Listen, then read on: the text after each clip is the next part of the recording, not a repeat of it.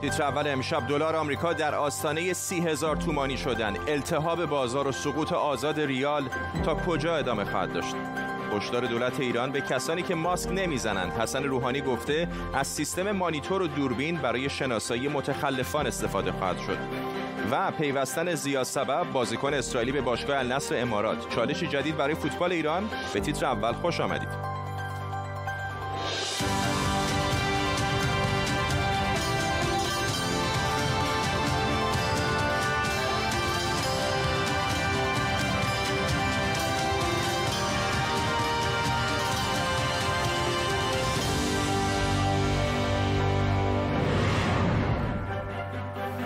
سلام به شما. قیمت دلار آمریکا به نزدیک سی هزار تومن رسیده. روند سقوط آزاد ریال شدت گرفته. آیا ایران در آستانه شروع یک ابر تورمه آیا چشماندازی برای بازگشت آرامش به بازار وجود داره؟ و معنی این افزایش روزانه نرخ ارز برای مردم و کسب و کارها چیه؟ این سوال ها رو امروز در طول برنامه از مهمانان کارشناسانمون می‌پرسیم. اول بریم به تهران. نوید جمشیدی خبرنگار اقتصادی از این شهر با ماست. آقای جمشیدی اول یک تصویری به ما بدید از وضعیت بازار. بازار در ایران الان چقدر التهاب وجود داره؟ آیا صرافی ها فعال هستند؟ مردم ارز می‌خرن چه اتفاقی داره میفته با درود همجور که اشاره داشتین بازار در ایران به شدت ملتهب است به خصوص امروز با این رشد شدیدی که بوده در ادامه رشدهایی که در حدود دو هفته اخیر داشتیم. طبیعتا اکثر صرافی ها خرید و فروش ندارند تعداد محدودی هستند که به قول خودشون مجوزدار هستند و جو امنیتی بزرگی هم در راستای خرید و فروش حاکم هست. مردم هم بسیار نگران هستند از اوضاع احوال و جو بازار ساعت به ساعت در روزی که پشت سر گذاشتیم ملتهب بوده. ممنونم از شما. نوید جمشیدی روزنامه نگار اقتصادی از تهران با ما. با ادامه سقوط آزاد پول ملی ایران در برابر ارزهای خارجی همین حالا دلار به نزدیک سی هزار تومن رسیده. درست 42 سال پیش در چنین روزهایی و در اوج انقلاب هر دلار آمریکا 10 تومن بود. اما بعد از دهه 60 دلار به 100 و 120 تومن هم رسید. در طول دوران ریاست جمهوری رفسنجانی به 470 و بالاخره در دوران خاتمی و احمدی نژاد به هزار تومن رسید تا اینکه در سال 95 به 3700 تومان صعود کرد. همطور که در این نمودار هم می‌بینید. سقوط ارزش پول ملی در برابر ارزهای خارجی تاثیر زیادی روی وضعیت معیشتی کارمندان و کارگرانی داره که به ریال حقوق می‌گیرند و افزایش حقوق چندانی هم ندارند. برای اونها هم اجاره خونه بیشتر شده و هم مواد غذایی کمتری می‌تونن بخرن و برای خیلی ها این به معنی نزدیک شدن یا حتی عبور از خط فقره. نمی‌تونیم مرغ بخریم نمی‌تونیم گوش بخریم نمی‌تونیم برنج بخریم. برای خونه هم چی نمی‌تونیم بخریم؟ این نمودار سقوط ارزش پول ملی از ابتدای سال تا همین الانه. اگر این روند همینجوری ادامه پیدا کنه باید منتظر یک بحران شدید اقتصادی باشیم. حسن روحانی اما میگه حکومت انتخاب دیگری نداره جز اینکه به همین سیاست 42 سالش ادامه بده. یا رنج و تلخی کوتاه مدت یا تلخی دائمی برای کشور. یک کدام باید انتخاب کنیم. بحران شدید اقتصادی البته به طبقات فقیر فشار بیشتری میاره و می‌تونه به اعتراضات هم دامن بزنه. نماینده مریوان در مجلس هم از الان گفته اگر اینطوری پیش بره تا چند ماه دیگه مردم نون خشکم برای خوردن نخواهند داشت. منصور فرهنگ ببخشید حسن منصور اقتصاددان از برنموت در بریتانیا با مستاق منصور به باور شما اونطور که آقای روحانی میگه آیا چاره‌ای وجود نداره یا راه حل هایی جلوی پای دولت ایران هست؟ بارز سلام بردم ببینید من منظور آقای روحانی رو نفهمیدم که رنج کوتاه مدت یا رنج دراز مدت. اگر دو سال کوتاه مدت تلقی میشه من نمی‌دونم دراز مدت چیست. از سیاست ارزی پولی اقتصادی جمهوری اسلامی ایران. بر مدار نادرست تدوین شده. نحوه اداره پول بانک مرکزی زیر نظر دولت. از پایه نادرسته علا رغم این که ما می‌دونیم در بانک مرکزی ایران مغزهای بسیار پخته وجود دارن و این کارو بلدن ولی در چارچوب این سیاست گذاری که انجام می‌گیره کاری از اونا ساخته نیست. در نتیجه این فوران نقدینگی که با انگیزه های نوعی دیگری انجام می‌گیره این خواه و ناخواه ریال رو به ورشکستگی میکشونه. چارچوبی که این نظام پولی در اون انجام میده انزوای بین است. در انزوای بین المللی درآمد ایران کم میشه. تجارت ایران کم میشه. یعنی تجارت ایران در این شش ماه گذشته برابر نصف تجارت سال پیشش بود. علا رغم اینکه نصف شده واردات هنوز کمبود وجود داشته و اگر یعنی کمبود ارزی وجود داشته. به این ترتیب اگر با همین روال پیش بریم برای پایان سال باید حدود 7 8 9 10 میلیارد دلار کسری داشته باشیم. در حالی که ارزیابی بانک صندوق بین المللی پول از ایران 20 میلیارد دلار کسری خواهد داشت. در تا چارچوب سیاست گذاری دگرگون نشود این وضعیت ادامه داره. در نتیجه تقصیر این رو سر این و اون نمی شود گذاشت. سیاستگذاری کشور بر مبانی نادرست استواره. ممنونم از شما حسن منصور اقتصاددان از برنموت در بریتانیا با ما. تصاویر زنده داریم از فلوریدای آمریکا. به نظر میاد در تصویر کمپ هایی گذاشتن برای آزمایش کرونا برای شهروندان این ایالت. این در حالیه که دیروز فرماندار فلوریدا ران دسنتس گفته بود که تمامی موارد محدودیت در این ایالت برداشته خواهد شد و بارها و رستوران ها خواهند تونست دوباره به فعالیت های عادیشون ادامه بدن در حالی که فلوریدا یکی از بدترین آمار مرگومی رو در آمریکا داره. فقط همین امروز نزدیک 100 نفر در این ایالت جانشون رو به خاطر کرونا از دست دادن. دیروز هم 120 نفر جانشون رو در این ایالت از دست دادن. حسن روحانی رئیس جمهوری ایران امروز گفته برای شناسایی و مجازات افرادی که در خیابان ماسک نمی‌زنن برنامه ویژه طراحی شده و برای اجراش هم به اندازه کافی ابزار و وسایل وجود داره. رئیس جمهوری ایران در مورد عزاداری های ماه سفر هم گفته در خونه برگزار بشه و از راهپیمایی های نمادین هم امسال خبری نیست. همزمان سخنگوی وزارت بهداشت از مرگ 172 نفر در 24 ساعت گذشته خبر داده. در جهان هم تعداد قربانیان داره به یک میلیون نفر نزدیک میشه. در آمریکا هم تست واکسن کرونا جانسون ان جانسون بر روی 800 نفر نتایج خیلی خوبی داشته و در مواردی باعث تولید پاتنهای بسیار قوی در بدن این افراد شده. اما در کنار نگرانی از کرونا حالا بحث آنفولانزا و واکسنش هم جدی شده. بسیاری از کشورها از جمله ایران در حال توزیع واکسن آنفولانزا در میان مردمن که البته کم حاشیه هم نبوده. ماهان قفاری محقق همگیرشناسی و تکامل ویروس از دانشگاه آکسفورد از همین شهر با ماست. آقای قفاری اول می‌خوام در مورد همین داستان آنفولانزا ازتون بپرسم. اوایل کرونا اگر یادتون باشه خیلی ها می‌گفتن که از آنفولانزا باید بیشتر ترسید کرونا به اندازه یا آنفولانزا مرگ و میر به همراه نداره. همین الان اگر آمار رو نگاه کنیم نزدیک یک میلیون نفر در دنیا مردن که چیزی حدود دو برابر آنفولانزا هست به طور متوسط در سال. این بحثی که الان واکسن آنفولانزا می‌خوان بزنن چه کمکی می‌کنه؟ آیا میشه این رو در جاهای مختلف به شکلی ترجمه کرد که اگر واکسن آنفولانزا کسی بزنه شانس کرونا گرفتنش هم کمتره. دقیقا همونطور که اشاره کردیم ما داریم به مرز یک میلیون نفر فوتی رسمی کرونا می‌رسیم. البته باید بگم دانشمندان از همون تحقیقاتی که در اواسط فوریه و مارچ انجام دادن ما می‌دونیم کشندگی کرونا به طور متوسط ده برابر کشندگی آنفولانزای فصلی است. و همونطور که گفتین در دنیا مشخصا بین 300 تا 600 هزار نفر افراد از بیماری های تنفسی که مرتبط هست به آنفولانزا و من جمله خود آنفولانزا فوت می‌کنن ولی ما تقریبا نه ماه از سال 2020 گذشته و یک میلیون نفر یعنی نزدیک دو تا سه برابر از آمار متوسط سالانه آنفولانزا فوتی داشتیم که این خبر برای همه باید نگران کننده باشه. برگردیم به سال دومتون. اینکه تو امان شدن این دو در نیمکره شمالی در فصل پاییز بله بسیار نگران کننده هست. تنها امیدی که میشه داشت از واکسیناسیون آنفولانزا این هستش که جمعیت هدف مشخصا برای آنفولانزا سنین کم افراد خردسال و افرادی که سنین خیلی بالایی دارن و بیماری تنفسی دارن. اگر ما این دو گروه رو بتونیم حالا در ایران و کشورهای دیگه واکسیناسیون انجام بدیم طوری که منجر نشن اینها flu داشته باشن بیان بیمارستان چون ما می‌دونیم هر سال آنفولانزای فصلی وجود داره. حداقل با واکسیناسیون جلوی ورود اون افراد رو به بیمارستان بگیریم. مجبوریم حداقل با کرونا فقط سر, پنج سر, سر دست بشکنیم و دست پنجه نرم کنیم به نوعی.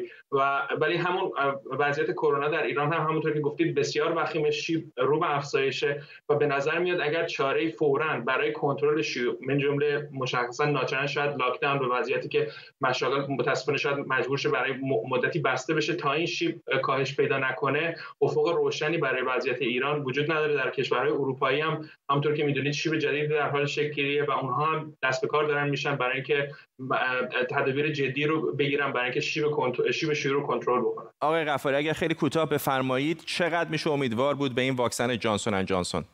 بله واکسن فاز یک و دوش رو گذرانده تقریبا 99 درصد افراد که واکسینه شدن ایمنی درشون ایجاد شده. خیلی خبر خوبیه ولی فاز 3 نیومده. فاز 3 هم می‌دونید چند ماه طول می‌کشه باید منتظر باشیم ببینیم که چقدر موثر هست در افرادی که بیمار میشن به کرونا و واکسینه شدن. و اون وقت می‌تونیم تحلیل خوبی داشته باشیم که چقدر این واکسن امید ممنونم. آن غفاری محقق همگیر شناسی از آکسفورد اینجا در بریتانیا با ما. تصاویر زنده داریم از تلاویو در اسرائیل. تعدادی از مخالفان رئیس جمهوری اسرائیل در نزدیکی محل سکونت او جمع شدن. می‌دونید که هر شنبه تقریبا این مخالفان آقای نتانیاهو در بیرون خونه او جمع میشن و اعتراض می‌کنن در میدان معروف به میدان پاریس دیروز آقای نتانیاهو در کنست یا مجلس اسرائیل تلاش کرد که با وضع قانونی محدودیت های جدیدی اعمال بکنه تا شاید از شمار معترضانی که به جلوی خونش میان کم بکنه ولی به نظر نمیاد که موفق شده باشه.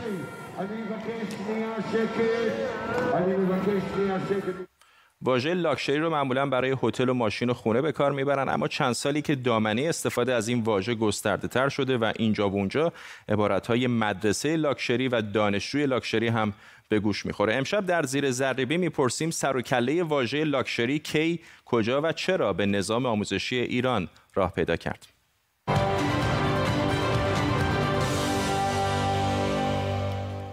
بچه که بودیم خیلی بهمون می‌گفتن اگه می‌خواید موفق و پولدار بشید دو تا راه دارید یا دانشگاه یا کسب و کار. حالا اگه از طبقه متوسط یا فرودست باشید و با توجه به شرایط اقتصادی حال حاضر ایران روی دومی که نمیشه خیلی حساب کرد. اما چند سالی که انگار راه رسیدن به مدارج عالی و دانشگاه هم مال از ما بهترونه. آماری که همین چند روز پیش منتشر شد نشون میده فقط 5 درصد نفرات برتر کنکور امسال از مدارس دولتی بودن. یا پارسال از پنج نفر اول رتبه کنکور رشته های انسانی و تجربی و ریاضی هیچ کدوم از مدارس دولتی نبودن. اما اگه لنز دوربین رو یکم بازتر کنیم باز هم وضعیت مشابهه. 70 درصد رتبه های برتر کنکور سمپادیان یا همون استعدادهای درخشان. 14 درصد غیر دولتی ها و 13 درصد نمونه دولتی هستند. و خود دولتی ها صفر. یک نکته دیگه این که 66 درصد نفرات برتر کنکور ساکن تهرانند. بعضی ها میگن این نشان نابرابری آموزشیه. عده اما اعتقاد دارن که نفرات برتر کنکور با استعدادترن و ربطی به دولتی و غیر دولتی نداره. به عنوان مثال شما وقتی که دانش آموزان رو بر اساس طبقه های اقتصادی اجتماعیشون جدا می‌کنید خب با سول طبقات اجتماعی اتفاق میفته به خاطر اینکه اینا با این برخورداری های بهتر و امکانات بهتر و معلمان بهتر می‌تونن کد رشته های بهتر قبول بشن دسترسی به دانشگاه های با کیفیت پیدا بکنن و طبقه اجتماعی خودشون رو تکرار کنن. بعضی میگن نابرابری آموزشی باز تولید میشه. یعنی اگر شما از بچگی در معرض آموزش بهتری قرار بگیرید احتمال اینکه در آینده رتبه بالاتری تو کنکور بیارید هم بیشتره. آموزش بهتر البته با هزینه بیشتر هم ارتباط مستقیم داره. این نمودار که الان می‌بینید نسبت هزینه روی آموزش دولت ها به تولید ناخالص داخلیشون رو نشون میده. میانگین جهانی چیزی حدود 4 و 8 دهم درصد دانمارک نزدیک 8 درصده و اول اول اون بالا ایستاده. مثلا عربستان اسرائیل و استرالیا هم از میانگین جهانی بالاترن. ایران با دو و سه دهم درصد پشت کشورهایی مثل پاکستان و هنده این روند کمتر خرج کردن برای آموزش در ایران از سال 86 سرعت گرفته و سال 98 تقریبا نصف شده. من خودم جز کسایی بودم که کلا با تاسیس مدارس غیر انتفاعی عرض کردم مخالف بودم. خودم اومدم مدرسه غیر انتفاعی عنوان مؤسس. چرا؟ چرا؟ به دلیل اینکه پسرم می‌خواست بر سال ششم بره رشته ریاضی رشته ریاضی بود بره علوم انسانی. ما دنبال یه مدرسه میگشتیم که نه نظر درس خوب باشه نظر محیطی سالم باشه. پیدا نکردیم تو تهران. باورتون نمیشه. اگه وضع مالی خانواده خوب باشه بعیده که بچه هاشون رو مدرسه دولتی بفرستن. البته همون مدارس دولتی که طبق قانون باید رایگان باشن هم کاملا رایگان نیستند رئیس سازمان مدارس غیر دولتی گفته که حد اکثر شهریه برای مدارس ابتدایی 9 میلیون و 400 هزار تومن و برای خود دوره اول متوسطه حدود 11 میلیون تومنه. البته یه سری مدارس هم هستن که شهریهشون تا 50 میلیون تومن در سال هم می‌رسه. بعضی از این مدارس از کلاس‌های کنکور تا حتی اردوی خارج از کشور هم دارن. به اینها مدارس خاص یا غیر انتفاعی لاکشری میگن. پارسال نزدیک به 14 میلیون دانش آموز در کشور سرشماری شدن. همونطور که در این نمودار هم می‌بینید بیش از 88 درصد تو مدارس دولتی درس می‌خونن و نزدیک به 12 درصد اون نمودار قرمز تو مدارس غیر دولتی هن. گردش مالی شهری مدارس غیر انتفاعی به بالای 9 تریلیون تومن می‌رسه. این در حالیه که کل بودجه آموزش و پرورش ایران در سال 97 حدود 36 تریلیون تومان بوده. دو نفر حالا ایشون که مسئولم هستن. نه شما هم الان مسئولیت دیگه. نه من هیچ مسئولیت شورای عالی آموزش پرورش مسئولیتی نیست؟ من نماینده به اصطلاح سطح فرهنگستان هستم طبق خب در هر صورت عضو شورا. نه این عضو شورا هستم اما مسئولیتی ندارم. فر. چون سوالی که شما دارین میفرمایید سوال خود منم هست که چرا 40 سال بعد از انقلاب؟ البته همه اینا رو یعنی من من این فرمایش رو شکست جمهوری اسلامی در حوزه آموزش پرورش دقیقاً. این چیز شک دار همه درش معتقدن و متفق. بر اساس آمار سال تحصیلی 95 96 حدود 4 میلیون و نیم دانشجو داشتیم. به گفته معاون آموزشی وزارت علوم حدود 50 درصد از اینها در دانشگاه های غیر دولتی مشغول به تحصیل بودند. یعنی تکلیف 50 درصد که کاملا مشخصه برای تحصیل پول پرداخت می‌کنند اما اگر دانشجویان دولتی رو هم که برای تحصیل پول پرداخت می‌کنن به این آمار اضافه کنیم میشه 85 درصد دانشجویان کشور با پرداخت پول, پول تحصیل می کنند. با یه حساب ساده از 4 میلیون و 400 هزار دانشجو فقط 660 هزار تاشون از تحصیل رایگان برخوردارند. اصل سی قانون اساسی جمهوری اسلامی میگه دولت موظف وسایل تحصیلات عالی رو تا سرحد خودکفایی به طور رایگان گسترش بده.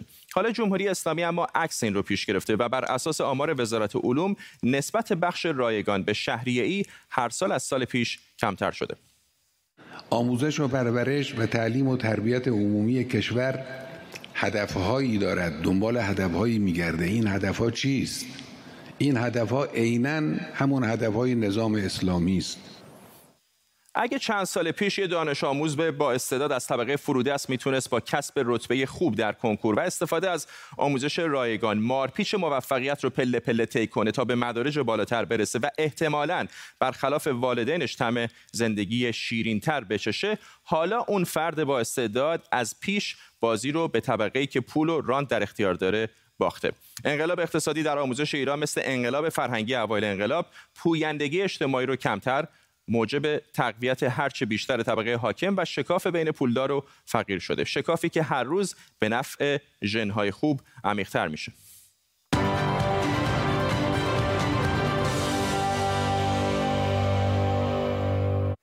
انتظار میره امروز تا ساعتی دیگه دونالد ترامپ رئیس جمهوری آمریکا امی کونی برت رو به عنوان نامزد پیشنهادی برای عضویت در دیوان عالی آمریکا معرفی کنه. خانم برت 48 سالشه و ترامپ در سال 2017 او رو به عنوان قاضی فدرال دادگاه استیناف حوزه هفتم ایالات متحده انتخاب کرده بود. خانم برت دیدگاه های محافظه کارانه داره و اگر انتخاب بشه تعداد قضات محافظه کار در دیوان عالی آمریکا به 6 نفر می‌رسه. بیژن کیان کارشناس امنیت ملی از اورنج کانتی کالیفرنیا با ما آقای کیان سابقه داشته که بعضی اوقات انتخابات آمریکا جنجالی داشته و رفته به دیوان عالی. الان اگر این تعداد قضات محافظه کار و لیبرال به شکلی بشه که شش نفرشون محافظه کار و سه نفرشون لیبرال باشه این نگرانی رو ندارید آیا که اگر پرونده انتخابات آمریکا به دیوان عالی بره ممکنه در قضاوت قضات این دیوان خلل ایجاد کنه؟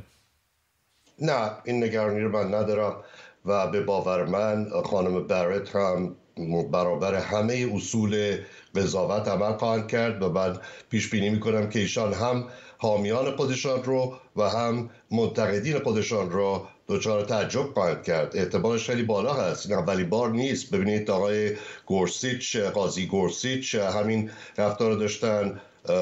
قاضی القضات آقای جان رابرتس همین رفتار رو داشتن. بنابراین این که انتظار داشته باشیم که عقاید شخصی یک قاضی در دیوان عالی حاکم بر تصمیمات او در قبال دعاوی باشد منطقی نیست. فکر می‌کنید اینی که اشاره کرد نکته جالبی است؟ چون خیلی ها دارن سعی می‌کنن که قضات دیوان عالی رو بگن فلانی لیبرال هست فلانی محافظه کار هست. البته خب نتیجه رأی هاشون نشون میده که گرایششون به کدوم طرف هست اما در مقایسه با سیاستمداران کسانی که در سنا و کنگره و دولت هستن معمولا قضات خیلی نشون نمیدن اون گرایش سیاسیشون رو. درست میگم؟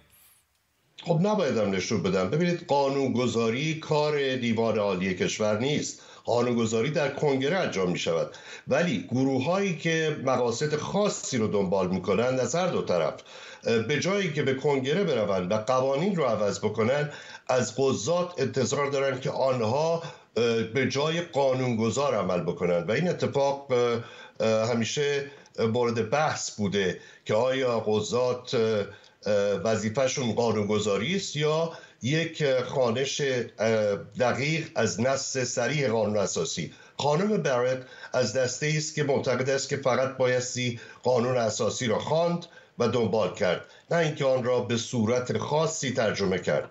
به پیش بینی من ایشان همین روند رو دنبال خواهند کرد. ممنونم از شما. بیژن کیان کارشناس امنیت ملی از اورنج کانتی با ما. باز هم تصاویر زنده داریم از اسرائیل. اورشلیم که به اشتباه دفعه پیش گفتم تلاویو اورشلیم هست. پایتخت رسمی اسرائیل روبروی دفتر نخست وزیر در خیابان پاریس. از 13 هفته پیش به این بر مخالفان آقای نتانیاهو جلوی خونه او هر هفته تظاهرات کردند.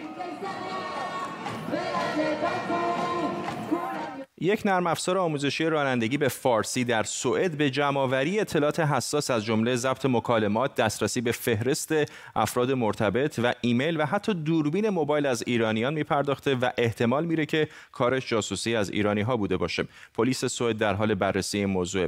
شیرین شمس فعال سیاسی از استکهلم با ماست خانم شمس ماجرا از چه قراره؟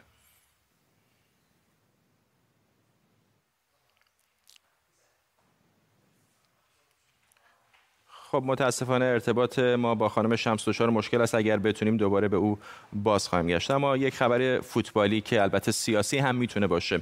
زیا سبا فوتبالیست اسرائیلی به تیم النصر امارات پیوسته. نکته جالبش اینه که اگر لیگ قهرمانان آسیا النصر با تیم ایرانی یا کشورهای دیگه ای که اسرائیل رو به رسمیت نمی‌شناسن همگروه بشه معلوم نیست که نتیجه کار چه میشه. همکارم احسان اکبری از تیم ورزش ایران اینترنشنال اینجا با ماست. احسان این آقا پاسپورت اسرائیلی داره. حالا فقط ایران نیست یه سری کشورهای دیگه منطقه هم هستن که اسرائیل به رسمیت بله. نمی‌شناسن مثل عربستان. اگر قرار باشه مثلا امارات با یه تیم ایرانی مسابقه بده یا با عربستان چه باید بشه وضعیت؟ ببین فرداد سال گذشته 13 مهر سال گذشته عربستان سعودی اومد یه خط شکنی کرد. اومدن رفتن تو کرانه غربی با تیم ملی فلسطین بازی کردن. یه بازی که خیلی جنجالی شد. 8000 تا تماشاگر بیشتر نمی‌تونستن برن ولی 20000 نفر استقبال خیلی خوبی شد. از اون طرف مثلا حماس یا جهاد اسلامی خیلی اعتراض کردن نسبت به اون بازی. یعنی حتی کشورهایی مثل ایران یا عربستان حتی با تیم ملی فلسطین هم مشکل دارن. به خاطر اینکه تعدادی از بازیکنهای تیم ملی فلسطین پاسپورت حالا متولد کشور اسرائیل هستن و خب این خیلی مشکل ساز شده. چند تاشون درخواست دادن که حتی همگروه نشن با فلسطین. الان این یه چالش جدید می‌تونه باشه برای فوتبال آسیا. حالا الناس فعلا تو لیگ قهرمانان آسیا نیست اما اگه این روند ادامه داشته باشه می‌تونم بگم مثلا تیم های بزرگتر مثل العین یا جزیره یا شعب الاهلی اینا بیان بازیکن اسرائیلی بخرن که احتمالش خیلی زیاده. مثل همین هافک گران قیمت و حالا خیلی گلزنی که الان تیم النصر خریده. اون موقع ممکنه چالش جدی بشه واسه تیم‌های دیگه با سفر این بازیکن به اون کشورها. حالا ببینیم چی میشه در ادامه. ولی خب من یه برگردم به همین فلسطینی که اشاره کردم. این نکته جالب مثلا سال 2014 تیم ملی ایران قرار بود که بازی دوستانه با فلسطین انجام بده. فلسطینی‌ها یک دو روز قبل از اینکه سفر کنن بیرن همه هماهنگی انجام شد. یهویی سفر رو لغو کردن. به جای ایران رفتن امارات از امارات رفتن استرالیا. اون موقع دلیلش اعلام نشد. ولی بعدا مشخص شد که 6 یا 7 بازیکن تیم ملی فلسطین اصالت اسرائیلی داشتن و به خاطر داشتن پاسپورت اسرائیلی حالا مجوز سفر به ایران نگرفتن. یعنی ما حتی این مشکلات رو هم با فلسطینی ها هم داریم نه تنها بازیکن اسرائیلی. این مشکل حتی با عربستان و مالزی که مقر کنفدراسیون فوتبال آسیا هم حتی اونها هم حاضر نیستن رو با برن با تیم ملی فلسطین تو فلسطین بازی کنن. ممنونم از تو احسان اکبری. همکارم از تیم ورزش ایران اینترنشنال. ارتباط ما دوباره با خانم شیرین شمس فعال سیاسی از استکهلم برقرار شده. خانم شمس فرصت کوتاهی داریم. اگه ممکنه بفرمایید که چه اتفاقی افتاده این برنامه جاسوسی که ازش حرف می‌زنن داستانش از چه قراره؟ بله همونطور که اشاره کردید این یک اپلیکیشنی بود که ظاهرا کمک می‌کرده به ایرانیایی که می‌خوان امتحان تئوری رانندگی رو به فارسی بدن ولی در واقع یه نرم افزار جاسوسی حرفه‌ای بوده که امکان دسترسی به عکس‌ها، فیلم‌ها، مکان شخص، ضبط مکالمات تلفنی و حتی سایت هایی که فرد بازدید می‌کرده اونها اس ها و رمز عبور رو داشته و به یک سرور خارج از کشور منتقل می‌کرده. با توجه به اینکه سپو پلیس امنیتی سوئد وارد این قضیه شده خب معلوم میشه اهمیت این قضیه چقدر بالا هستش و نیروهای امنیتی سوئد اعلام کردند که سه کشور سه دولت و حکومت از جمله ایران جمهوری اسلامی جزء سه دولتی هستند که وسیعترین فعالیت های جاسوسی رو در کشور سوئد دارن. و اینجا جا داره اشاره بکنم که این بیدلیل هم نیست به خاطر که کشور سوئد بله یکی از کشورهایی هست که فعالیت اپوزیسیون جمهوری اسلامی در اون بسیار بالا هست به خصوص شهر استکهلم سوئد. و این مسئله تازه نیست جدید نیست که بگیم جمهوری اسلامی به تازگی شروع به جاسوسی کرده. نمونه های از این قبیل بوده. سال گذشته یک مرد 46 ساله رو دادستان سوئد متهم کرد به جاسوسی. دانشجوی دختری که رسانه شد نیروهای امنیتی اون رو به گرو گرفته بودن که با نیروهای امنیتی جمهوری اسلامی فعالیت بکنه. اینها از دست اقدامات جمهوری است که جمهوری اسلامی هست که انجام میده در کشور سوئد. شیرین شمس فعال سیاسی از استکهلم سوئد. ممنونم از شما و ما هم می‌رسیم به پایان تیتر اول امشب. تا فردا بدرود.